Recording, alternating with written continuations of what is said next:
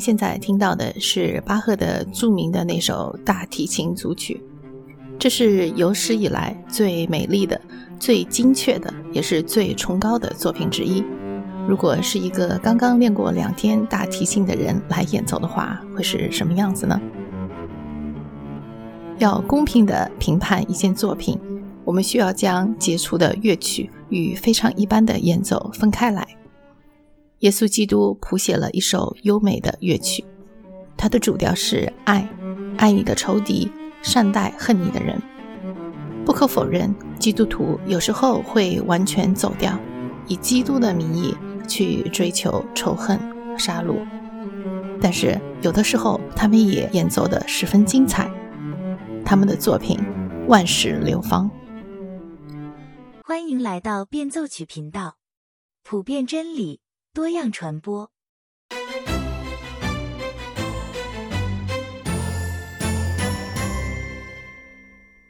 大家好，今天我们继续来分享《返璞归真》第四章的第七部分。这一部分的标题叫做“我们来假装”。你听说过这样一个故事吗？有一个人不得不戴上一副面具，这个面具比他本人好看得多。他戴了很多年。等到他最后摘下面具，他发现自己的脸已经长得和面具一样了。他真的变得漂亮了。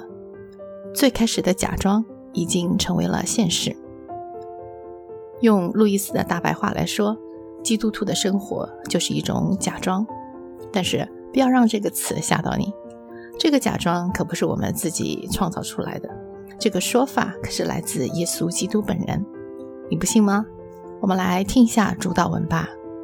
我们在天上的父，愿你的名为圣，愿你的国降临，愿你的旨意行在地上，如同行在天上。等一等，听到这里，你觉得有什么奇怪的地方吗？主耶稣基督在教导门徒祷告时，他说：“你们要这样祷告。”然后他就叫他们说：“我们在天上的父。”也就是说啊，这些平日里唧唧歪歪、别别扭扭、个个肚子里打着小算盘的三教九流之人，堂而皇之的宣告自己是神的孩子，这怎么可以呢？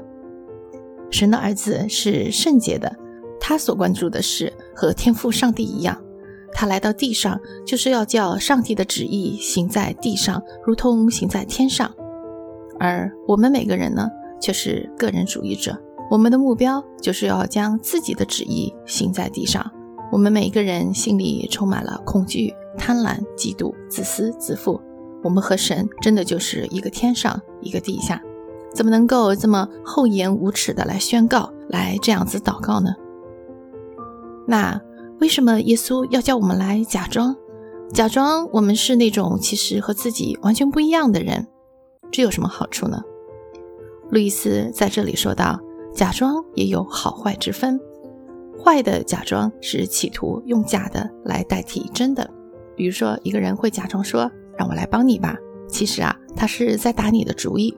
还有一种是好的假装，这种假装最终会导致真实之事发生。当你对人并不感到特别友好，可是又知道自己应当表现出友好时，最好的办法往往是装出一副友好的样子。在行动上表现出比你实际的要好，大家都曾注意到，几分钟之后，你感到自己确实比先前友好了。若想真正拥有一种品质，唯一的途径通常是在行动上开始表现出仿佛已经拥有了这种品质。儿童的游戏之所以重要，原因亦在此，他们总是装扮成大人玩打仗、做买卖的游戏。但是自始至终，他们都在锻炼自己的肌肉，增强自己的智慧。结果，装扮成大人真的帮助了他们长大。还记得我们有一集讲过，爱不一定代表喜欢。基督告诉我们要去爱所有的人，但是现实生活中，我们不可能喜欢每一个人。这个时候，我们就需要假装，就是说啊，即使我们对他没有喜欢的感情，即使我们不喜欢这个人，但是我们也应该装出一副友好的样子，在行动上表现出比你实际的感受要好。而当我们真的去这么做了之后，你就会发现，我们对这个人的反感就没有那么强烈了。提摩太·凯勒姆斯讲过一个故事，他牧养着一间大型教会。平常总是非常的忙碌，难得有空闲的时间。这一天正好有一段空闲的时间，他就和妻子说：“不如我们和教会的这一对夫妻中午出去吃个饭吧。”哪里想到妻子却说：“你为什么想跟他们一起出去吃饭呢？这一对夫妻可是出了名的难弄。我们好不容易有一点自己的时间，就我们两个人一起出去吃顿饭，又开心又放松，岂不更好？”凯勒姆斯这才注意到，妻子之所以不喜欢他们，是因为妻子跟他们很少有深度的沟通。这对夫妻的确问题非常多，但是他作为牧师，和这一对夫妻有过许多深度的交流和辅导。在辅导过程中，他发现自己越是了解他们，就越是喜欢他们，以至于最后到后来，一起和这对夫妻吃饭。是一件很开心的事情，而不是一件苦差事。这就是一个好的假装，从最开始的表面上的喜欢，变成了后面真正的喜欢。不过，我想说，不是每个基督徒都能够成功的假戏真做，弄假成真，对吧？否则，为什么很多人会给基督徒贴上伪善的标签呢？举个比较近的例子吧。前两年，一个比较大的丑闻是有关护教家拉维萨加利亚。这位著名的护教家，他在2021年过世了。这之后，他创办的国际传道会聘用独立的调查团队开始调查，发现这一位世界闻名的护教家居然利用自己的名声，在过去的十几年里，在美国还有在海外性侵了甚至强奸了许多按摩治疗师。消息一传出来，基督教世界一片哗然。福音联盟刊登了一篇曾经与拉维·萨加利亚同工的基督徒的文章。他说：“拉维极大地影响了我的生命，正如他影响了世界各地无数人的信仰生命一样。在过去的十几年里，我一直在读他的书，也经常听他的演讲。我见过他好几次，和他一起吃过饭，在不同的场合下也都和他有交流过。”我很有幸在牛津基督教护教中心学习，而这个机构恰恰是由撒加利亚国际宣教会主持运营的。虽然说我跟他有过这么多的接触的机会，但是我不能说我真正的了解他。不过我还记得每一次和他见面之后，总是被他的善良、谦和和温而儒雅所打动。我很敬佩他，我想有朝一日像他一样。我觉得他台上台下人前人后都是始终如一的，因为他看上去如此的真实。在拉维萨加利亚的葬礼纪念仪式上，美国当时的副总统麦克彭斯在全球收看直播的一百二十万人面前，称拉维为本世纪最伟大的基督教呼叫家。然而，仅仅一年之后，这个最伟大的护教家却变成了最臭名昭著的骗子。接下来，在很多场合里，都有基督徒在讨论撒加利亚到底能不能进天堂，他到底是不是基督徒？没有人能够确定的知道。但是有一点大家是肯定的，他是一个伪君子。其实世界上有很多这样的人，甚至我们周围都有，他们被自己的自我认知蒙蔽了。他们认为自己做了很多好事儿，是好人。嗯，的确，他们也做过一点坏事儿。不过，相比起自己做的那些好事，嗯，那些坏事儿要么不是很严重，要么呢，那个时候是有理由的，不得不做。社会心理学家给这个现象起了个名字，叫做“道德许可”。道德许可的意思就是啊，一个人因为自己做了些好事儿，就认为自己是个好人。然而，他并没有因此更加激励自己去做更多的好事，反而他们变得非常的自信，认为自己可以凌驾于所有人的批评之上，因为他们是好人呀。偶尔做些不道德的事情，也不会影响到他们的形象。于是这般，他们说服自己，告诉自己，说自己做的那些不道德的事情是可以接受的。换句话说，那些自以为自己是好人的人，会对自己放宽标准，他们给自己开了一张空白支票，想干嘛就干嘛。其实，我们每个人或多或少都会有这样的道德许可。比如说，你去健身房练了两个小时，接下来你就觉得自己可以吃上两个巨无霸套餐。如果你没有去健身房锻炼的话，你很清楚这两个巨无霸套餐呢，就是两套垃圾食品，你没有办法说服自己去买这两套套餐。可是你刚刚去过健身房，大汗淋漓的锻炼了两个小时，这说明你是一个很健康的人，那么这个感觉就压制了你的负罪感。你会对自己说：“嗯，我健身过了，所以啊，吃点垃圾食品没关系。”你甚至还会说：“我练得那么辛苦，我当然配得上吃这些垃圾食品呀。”在二零一一年，台湾科学家做了一份调查，他们发现那些服用多种维生素的人，会更有可能吃垃圾食品、抽更多的烟、喝更多的酒、从事更危险的活动。另外，在二零零八年，美国的一项研究也显示，那些买高效节能灯的人，他们反而用的电比没有买高效节能灯之前更多。这是因为在他们的脑海里，他们已经是环保人士了，他们关心地球，所以就不用像之前那么刻意的省电，什么随手关灯呐，啊，这些都没关系了，因为我们用的是高效节能灯嘛。这种道德许可的行为，在很多方面都可以看到，比如说种族歧视、性别歧视等等。生活在西方国家的我们，可能会见过一些这样的人，他们说：“啊，我有很多亚洲朋友啊。”然后接着就会说一些有点带歧视的话。他们觉得自己有亚裔的朋友，所以自己肯定没有种族歧视。说这点种族歧视的话，算不了什么。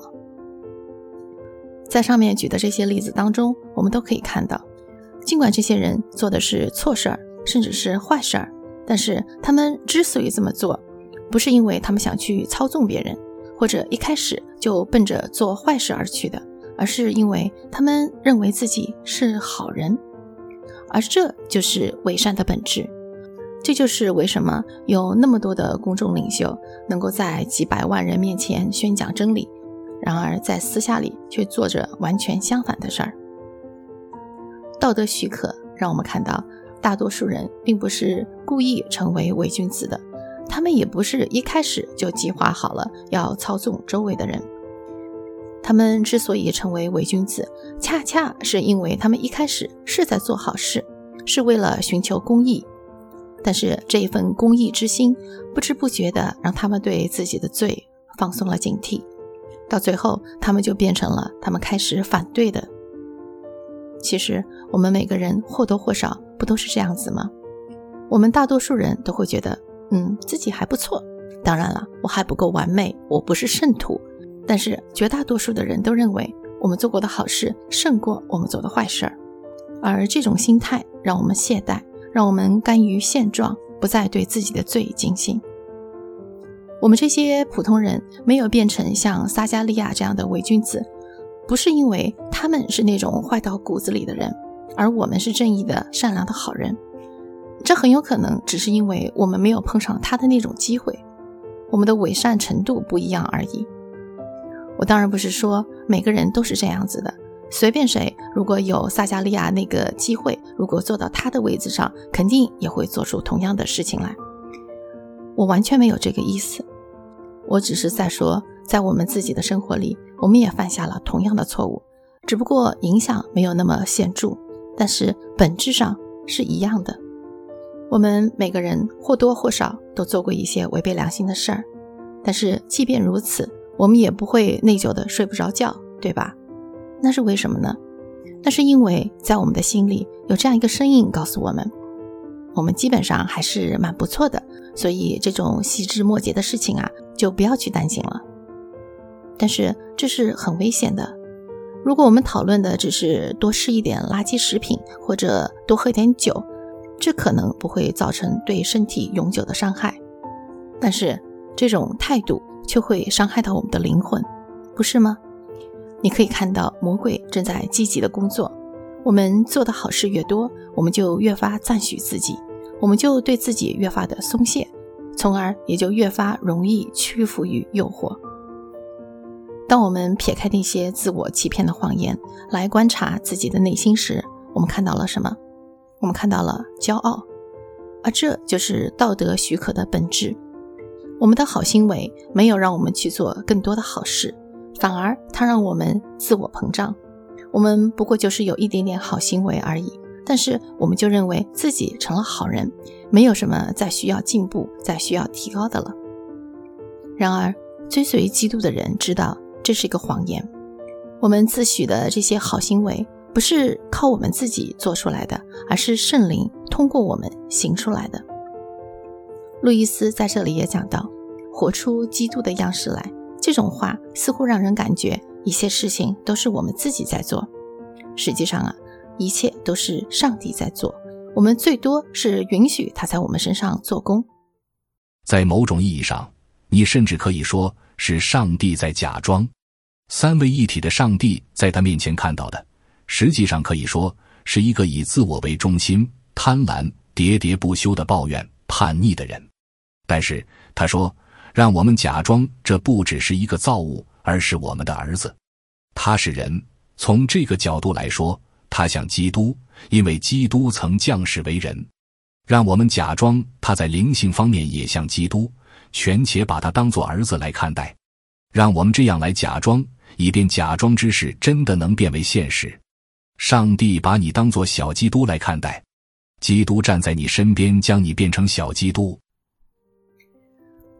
路易斯的这种说法是有圣经依据的，在罗马书四章五节里说道：“唯有不做工的，只信称罪人为义的神，他的信就算为义。神之所以看罪人是义，不是因为他做了许多好事，而是因为基督的缘故。”在我们从罪人到小基督这样一个转变过程中，神的假装是决定性的，他的假装才是一切的根基。但是神的做工并不意味着我们就不需要做工了，他的做工让我们接下去的做工成为可能。神找到我们，他假装我们是他的儿子，我们就回应他，我们也假装自己是神的儿子。换句话说，我们穿戴上了基督，来到神的面前。我们之所以能够在主导文中称神是我们天上的父，是因为神先在基督里拣选了我们做他的儿子。这种好的假装，如果用圣经的话来说，就是穿戴基督，或者重生，或者基督在我们里面。对路易斯来说，这些都是对同一个事实的不同的描述方法。这个事实就是我们分享基督的生命，所以总体来说，神的假装是称我们为义，允许了我们的假装。但是，一个好的假装是以基督为中心的假装，是不断的搜寻内心，看看自己是否以基督的心为心。在这里，路易斯又拿自己举了个例子。我晚上祷告时，极力回想白天所犯的一切罪。最明显的罪十有八九与缺乏爱心有关：紧绷着脸、粗声大气、讥讽嘲笑、冷落怠慢或大发雷霆。这时，我的脑海里便立即蹦出一个借口，导致我这样做的事由是如此的突如其来、出乎意料，我毫无防备，一时无法镇静。这些具体的行为也许情有可原。倘若早有预谋，纯属故意，这些行为显然更坏。另一方面，一个人在毫无防备之时所做的事，岂不最能证明他是怎样的一种人吗？一个人在没有来得及伪装之时暴露的，岂不是他的真实面目？地窖里若有老鼠，你突然闯入时，最有可能撞见他们。但是，地窖里有老鼠不是由突袭造成，突袭只是让老鼠无法躲藏而已。同样，我的坏脾气也不是由事件的突发造成，突发事件只是让我看到自己的脾气如何坏而已。老鼠一直就在地窖里，如果你大声叫嚷着走进去，他们会在你开灯之前藏起来。王一牧师曾经讲过，许多我们觉得西方人很好的地方，其实不是因为他们的信仰，而只是因为他们的教养。的确如此，我们看到，在一个文明社会中，大家都很彬彬有礼，互相谦让，看上去就是一个和谐社会。但是啊，这一切只不过是假象而已，这一切不过是教养而已。这几年来，我们越来越多的看到，基督教的印记在西方社会越来越淡，种种怪象就像地窖里的老鼠一样，越来越多的出现在我们面前。社会当中充斥着对立、决裂、取消。胎儿尚未出世就被取消了，年轻人对生活无望，自杀率大大上升。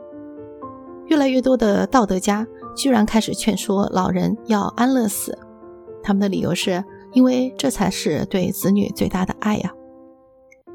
死亡成了常态，甚至变成了潮流，这就是一个只有教养没有信仰的社会最终会走上的道路。罪性这个老鼠显然一直就存在于我们灵魂的地窖里，它们有的藏得很深。我们根本就意识不到它们的存在。我们可以控制自己的行为，但是我们控制不了自己的性情。就好像老鼠时不时的会出来溜达一圈儿，我们永远都摆脱不了这些罪行的老鼠。这就是我们真正的树林光景。不过，我们不要绝望。王一牧师在一次讲道中这样讲道：在古代的中国。如果有一个国家打了胜仗，另一个国家被打败了，然后他们就和好了，对吧？他们他们就得有个停战协议嘛，啊，打完了仗，哎，大家就进入和平。可是为了保证这个和平，就得有一个什么，有个担保嘛。那请问，是打败了的那个国家，把国王的儿子送去当人质啊，还是？打赢了的那个国家，把自己的王子送给战败国去当人质啊？当然是打败了的，就把自己的儿子送去当人质嘛。但是在福音当中，我们看见一件奇妙的事情，看见一个福音中的翻转。难道神被我们打败了吗？神被我们打败了，所以神把他的儿子派来当人质。他的儿子回家了，然后把圣灵派来当人质。保罗在这里说：“圣灵赐给你们，是证明你们将来得到了天下的基业的一个抵押品。”天哪，他怎么能够把这样的一个，这这不是，这不是对圣灵的、对神自己的一个？一个藐视吗？一个一个降卑吗？对吧？一个一个低看吗？神放在我，神说我把我放在你那里做一个抵押。各位，所以他在那里盖一个印，不单单是说我们属于他，他在那里盖一个印，说他属于我们。他把自己作为抵押，神把自己抵押给了一个背叛他、不认识他的。黑暗的世界，神把他自己抵押给了我们这些天天早上起来说：“我还信这一位神吗？啊，我要遵循他的律法吗？不，我贪恋这个世界，我享受那最终之乐。我们这些朝三暮四的人，亲爱的六姐妹，你信主多久了？你在生命当中，你在你的行为当中，你在你的日常的关系当中，否认这一位神有多少次？远离他有多少次？所以，如果我们看我们自己，有谁是会得救直到最后的呢？是会直到身体得赎呢？我今天信了主，我怎么能够保证明年我仍然信主呢？我怎么能够保证我不三番五次的背叛他？我怎么能够保证我在离世的那一刻，我仍然是属于他的呢？或者他是属于我的呢？靠自己，靠靠靠靠我！我在教会当中服侍，啊，我我有我有十一奉献的，我我有读圣经的，我每年有读一遍圣经的，啊，我我我我有帮助很多的穷人的，我有做做很多的神喜悦的这些公益怜悯的事的，这些可以保证吗？也都不能够保证，但是神给了我们一个保证，神给了我们一个你自己保证不了的保证，那就是圣灵住在你的心中，不离开。你会离开他，他不会离开你，他进到你的里面，你甩都甩不掉。他作为一个人质，神来成为这个人子，这是一件多么美好的事！神把自己抵押给了我们，我们有了得救的确据。我们被邀请加入神谱写的这一首最伟大的乐曲之中，即使我们经常跑调出错，但是我们知道这一切都是暂时的。基督徒的操练是一辈子的事情，穿戴基督也是一辈子的事情。这个基督徒的面具要伴随我们一生一世。当我们终于来到神的面前，要摘下面具时，我们会喜出望外地发现。我们的脸已经和面具长得一样了，